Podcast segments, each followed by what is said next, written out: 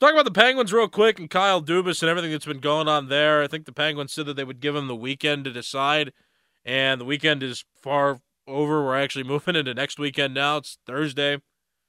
Um, I really want the Penguins to get this done. I think that Dubas built a, a pretty solid Toronto Maple Leafs team, and the Maple Leafs just seem to have a curse where they struggle in the playoffs and they choke and they don't, you know, they don't want a Stanley Cup in ever.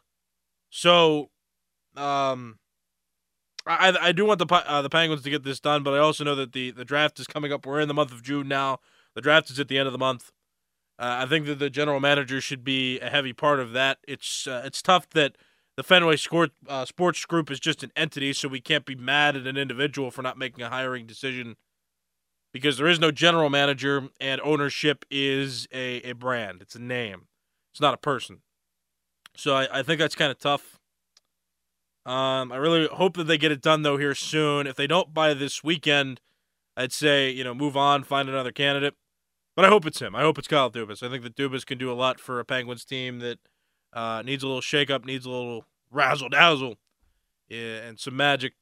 And I think he can bring you know fresh outlooks and a fresh ideology into this Penguins team that uh, has had some mediocre seasons previously and and coming off a year where they didn't make the playoffs for the first time since 2006.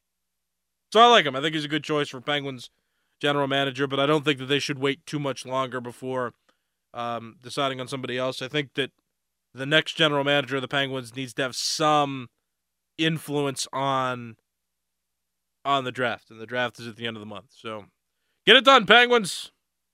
See what you can do. Find somebody competent enough here soon. This episode is brought to you by Progressive Insurance. Whether you love true crime or comedy, celebrity interviews or news, you call the shots on what's in your podcast queue. And guess what? Now you can call them on your auto insurance too with the Name Your Price tool from Progressive. It works just the way it sounds. You tell Progressive how much you want to pay for car insurance, and they'll show you coverage options that fit your budget.